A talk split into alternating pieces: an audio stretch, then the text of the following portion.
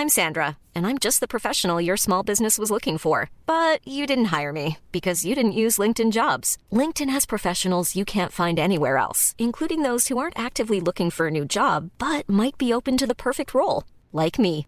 In a given month, over 70% of LinkedIn users don't visit other leading job sites. So if you're not looking on LinkedIn, you'll miss out on great candidates like Sandra. Start hiring professionals like a professional. Post your free job on linkedin.com/people today. Hey, it's Ryan Reynolds, and I'm here with Keith, co-star of my upcoming film If, only in theaters May 17th. Do you want to tell people the big news? All right, I'll do it. Sign up now and you'll get unlimited for $15 a month in six months of Paramount Plus Essential Plan on us. Mintmobile.com slash switch. Upfront payment of $45 equivalent to $15 per month. Unlimited over 40 gigabytes per month. Face lower speeds. Videos at 480p. Active Mint customers by 531.24 get six months of Paramount Plus Essential Plan. Auto renews after six months. Offer ends May 31st, 2024. Separate Paramount Plus registration required. Terms and conditions apply if rated PG.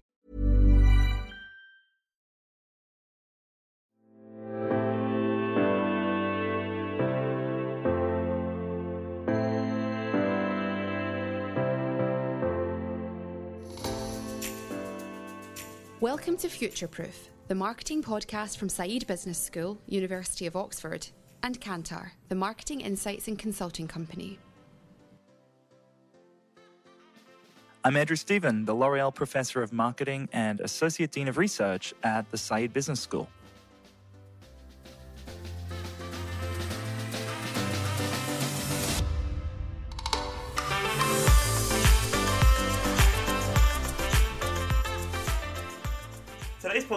Is about the impact of COVID 19 on media and advertising.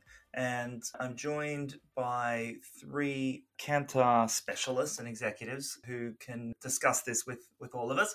Jane Ostler, the global head of media at Kantar's Insights division, Andy Brown, the chairman and CEO of Kantar's media division, and Daren Poole, the global head of creative at Kantar's Insights division. So thanks, uh, all of you, for, for joining. I want to kick it off with a pretty broad question, I guess, for you, Jane. Should you be advertising right now? Uh, yeah, I think the answer to that is probably yes. You may know that we've done some analysis. Uh, we actually did some analysis after the last recession in 2008, which talked about what happens to brand health measures if you stop advertising on TV. And we found that the net effects after six months of not advertising were very drastic in negative terms on, on brand health measures. So, you know, we find that actually if brands do go dark or do go silent, that actually doesn't help their, obviously their short term, but it also doesn't help their long term potential. Obviously, it depends what category they're in, and I'm sure we'll go on to discuss that. But the other thing we've also done is we've actually done a real simulation. We've looked at a real brand and what happens if they decrease their ad spend by 50%, if they cut it all together, or if they stay the same. And even cutting your ad spend by about 50% doesn't yield that bad a result. So we understand that every brand will be in a different situation, of course, but cutting your ad spend altogether is almost definitely not a good idea in any category. Right, so I guess you're saying you know going going to zero is probably not advisable, but tough times can call for more drastic measures. So so cuts are you know perhaps not going to be disastrous. It, it's I guess the devil's in the details though. So could you tell us a little bit more about that that simulation that you just mentioned? Yeah, and it actually kind of works for almost any category. So, what we've done is we've uh, actually modeled or simulated three different spend scenarios out to March 2021 for various different brands. Um, and we modeled awareness index data against media pressure and then validated that against the sales. And we're actually now, for clients, modeling this kind of scenario plans for various different brands um, because um, it seems to be something that brands are quite interested in doing. The impact, though, is very interesting. So, a brand that goes totally dark, um, this is a particular brand in a European market, could lose 13% of its sales and market share that's very hard to recover. But if the brand cuts just 50%, there's a 1% drop in market share. So, it's, it's much less bad The other thing to remember is that obviously your competitors aren't all staying at the same level of spend necessarily. Some of them will probably reduce their spend as well. So it's something to bear in mind that even if you reduce your spend slightly or keep it the same, your actual effective share of voice is going to increase. So you're in a good position. But as I say, it does depend on the category and what you're advertising. And I guess it's not only the, the competitive spend that's changing, it's it's consumers' media habits. So maybe we can go to you now, Andy, to, to tell us a little bit about what's happening with respect to, to media consumption in these uncertain times. Sure. I mean, one of the, the key things that we've seen, obviously, with people locked down is, is direct impact on in home consumption of media. So the, the business that probably has been most impacted by that is, is related to video. We've seen audiences growing in some cases on average between 20 and 25% for television audiences around the world. That is not just around live content, but that's also even more extreme when you look at uh, video on demand content uh, or VOD. There's a lot been written in the media about consumption around Netflix. Netflix has done very well in the markets where we're able to measure Netflix. They've seen something like 30% increase in people watching Netflix. But equally, it's been a really good success story for broadcaster VOD. By broadcaster VOD, I guess I mean those player services that are owned by the traditional broadcasters. So, a good example would be an ITV.com or uh, an iPlayer, where again, we've seen sort of equivalent, if not higher, levels of uptake of, of video on demand. So, video performing extremely well, particularly in, in home consumption. If we look beyond video. And we you know we look at things like print media. Mixed story for print media depends really whether you are a subscription service depends whether you are a digital service where you might see your audience consumption increasing or at least holding up. The challenge clearly is around newsstand media because people are inside. So the extent to which you rely on newsstand for your income either from cover income or your readership clearly you're going to be impacted by that. And the other, I guess, most challenged channel in this context is outdoor. Again, if people are staying in home, with the exception of their, their exercise period, exposure to outdoor, particularly sites that are driven by heavy traffic, where traffic is significantly down, you know, clearly audiences to outdoor are going to be uh, significantly lower than they normally are during that period. The other one we noticed, Andy, on um, which actually came, it was almost the earliest signal of, of various changes. Actually, was um, on some media plans that we were um, measuring the effectiveness of was um, cinema because where films were being released in a different schedule or their release was postponed, they were immediately taken off the plans, and then all the cinemas shut down. So I think that's the one that's been hit very hard as well. That makes sense. Makes complete sense, Jane.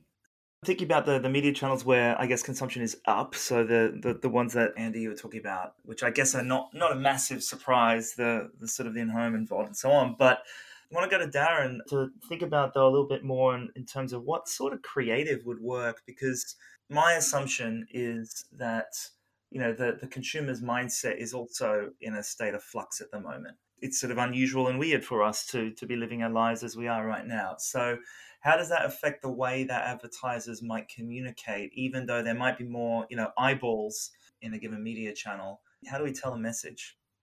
It's it's a really good question, and it's one that lots of our clients have been asking us.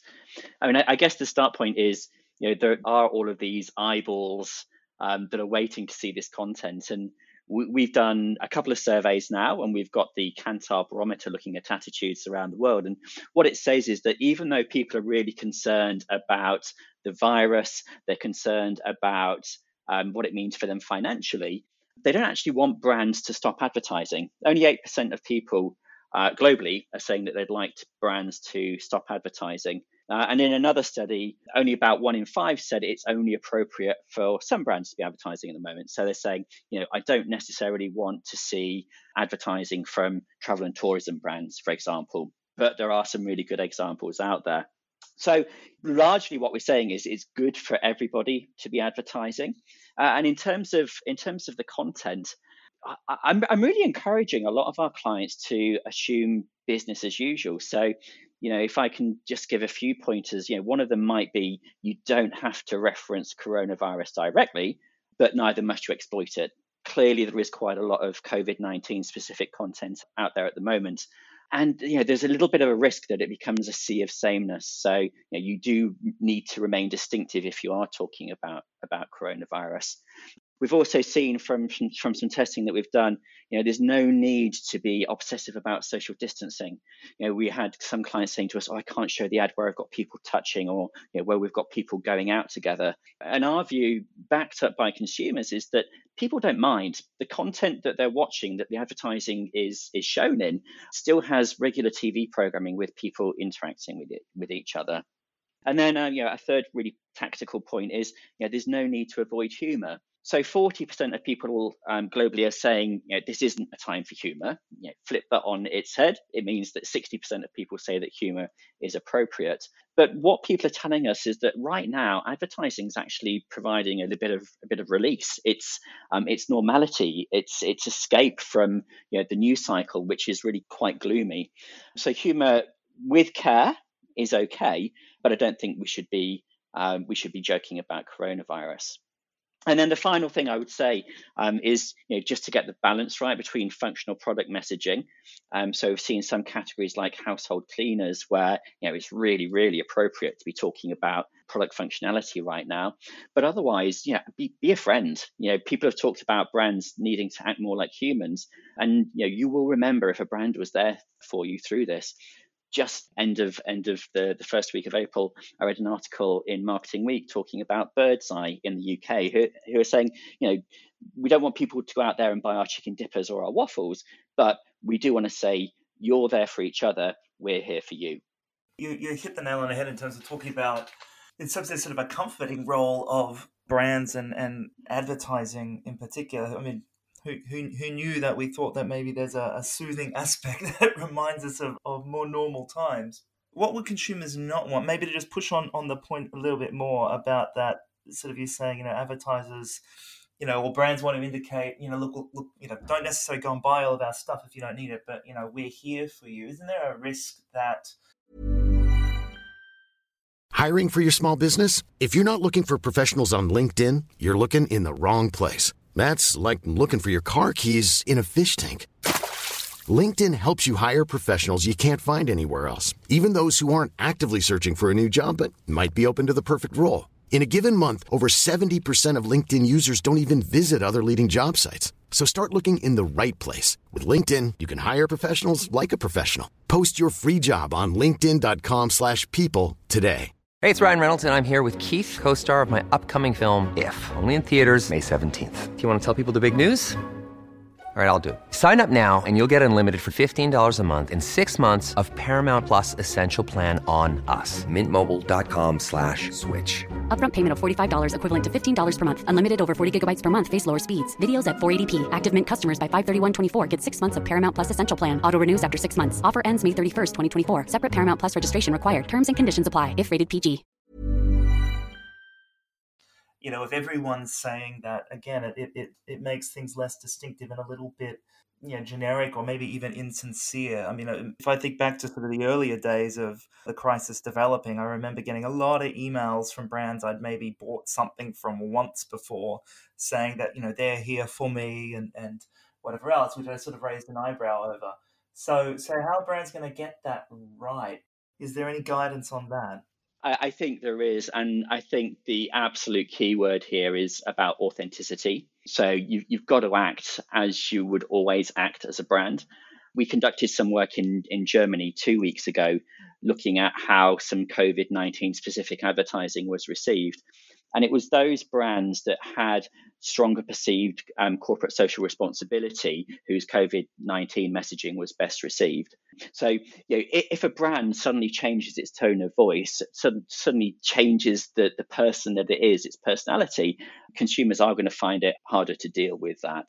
And I think the other thing to say is, you know, sometimes some of the best response we've seen around COVID 19 isn't so much about the, the messaging itself, but it's about the action that lies beneath that. So a number of brands are acting first and then communicating about it afterwards. You know, LVMH and its hand sanitizer is, is one of the more famous ones.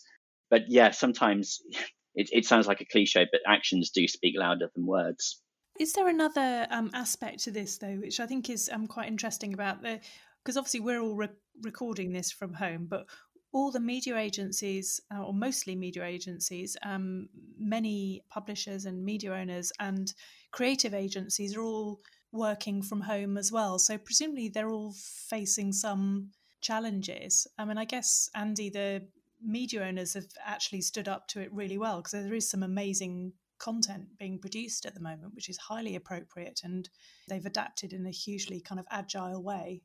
Yeah, and I think you've seen you've seen some uh, adaptation in terms of distribution and leveraging back catalogs of content and making that available in new ways. And I mean, one of the interesting things has been, not surprisingly, the consumption of news content, which is now you know extremely high relative to to where it's. Uh, and I think that creates that creates opportunities and it creates challenges. We've seen examples of advertisers wanting to avoid placement next to COVID nineteen news stories, and you know I, am not the expert on this, and and I bow to you know yours and, and Daren's perspective on whether that's the right thing to do. What I would observe is that you know, it can be quite challenging, particularly for, for news media and particularly for print news media. So, you know, you've got potentially reduced ad budgets in spite of, you know, what, what you were saying about the importance of maintaining presence. You've got less cover price revenue. And then within a publication, people not wanting to necessarily place ads next to COVID stories. And if you want to be in the front half of, of any newspaper right now, you're pretty much going to have to be next to, to a COVID related story in some way or other. So I, I think it's time for advertisers to be a little bit brave on that thing because clearly, you know, if you want to maintain good journalism in all of this, so where does this all of this content come from? You know, if you want good journalism, you, ultimately we know that you have to pay for that, and I guess that's a little. I'm a little concerned as a consumer around that uh, that, that that might be jeopardized. I think you both raised really good points there. And what, what strikes me to your point, Andy, is you know the old saying that advertising thrives in challenge. If I think back to many of the advertising effectiveness awards that I've looked at through the years, very often it's those brands that have the biggest challenges facing them that that perform the most strongly.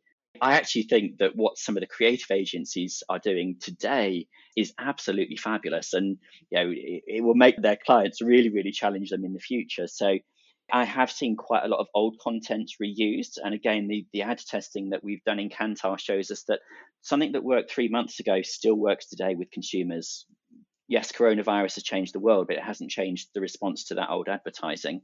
Um, and I've seen really, really good work done with stock footage as well. One of my favorite ads is one that appeared on Facebook for Skyscanner, you know, the, the, travel firm. Um, and it's all talking about what we will do in the future. Created, I think, entirely using stock video. Uh, and it ends up being you know really really uplifting uh, and not tending towards and and Andrew alluded to this earlier you know it doesn't tend towards advertising you know, making people feel even more unhappy than they already are about the the coronavirus situation. The, the other thing I'd add about uh, Andy's point about uh, in, in the context you're talking about in print with adjacency to, to COVID content, you know, at Oxford, we've been for the last almost year doing work around sort of adjacency with, with sort of brand safety, albeit in digital, not not in print, and, and obviously not with COVID related stories. We've been looking at with sort of more other other examples of toxic content essentially and doing this with the mobile marketing association but what we've been finding there is you know brands can take a hit to things like favorability and purchase intent. They're adjacent to let's call it bad content or, or sort of unpleasant content but not if the not if the brand is strong and if it's a trustworthy brand in particular. And so i think this comes back to what we were talking about earlier in, is if the brand has some strength to it, if there's authenticity in the communication, and sort of I'd, I'd add to that a sincerity in in how the communication is running, I don't necessarily believe, based on our research, that it's going to harm the brand by being, you know, in the front half of the newspaper or whatever else around the the doom and gloom of COVID nineteen, because that's the reality we're in. So in some sense, it's it's realistic and authentic too to to be adjacent to that type of content. It's not not trying to avoid it, but but you know our research is sort of pointing in that direction. Actually, we've got some some studies in the field at the moment to look at this question specifically in the case of COVID nineteen. So we'll we'll have more to say uh, in a couple of weeks on that. There's another thing I've observed actually, which is I think um, we're I don't know whether this will be long lasting or not, but the way we seem to be far more forgiving on production values perhaps being lower than than we're used to. So specifically on TV and uh, video content, you know, now it's entirely normal to watch television, particularly where it's kind of live or, or fresh content, which is you know from people's homes, people being interviewed on Teams or Zoom or Skype or whatever. And I think, you know, I've seen some ads as well, which have been filmed from home. Um, there are a few examples of that too. So I just wonder whether this will last. Do you think that broadcasters will go back to sort of very high polished production values, or do you think that there'll be a long lasting impact of this? I, I, think that's another good question, Jane, and I suspect that once this is is forgotten, our clients will be demanding the same sort of production values and, and better than than they have today. But I think in many parts of our lives, we are going to change our standards. I already talked about stock footage. I talked about reusing old content. One of the other tactics I've seen used is consumer generated content. And I think in many ways, this crisis is putting consumers into the forefront, and we might see more CGR, consumer generated content, going forwards too. Yeah, and I think this is where TikTok and um, platforms like that, um, Snap as well, have kind of come into their own because there's a sort of particular. I mean, I know I always talk about this, but I do think there's a TikTok does lend itself to creation of content in a kind of closed environment, and there's so many creative examples of what consumers have been doing at home, singing, dancing, that and i've noticed you know obviously there is there are advertisers on tiktok as well who are um, comfortable advertising in those environments. So i do think that you know user consumer generated content um, is something that we should the industry should definitely keep an eye on. I agree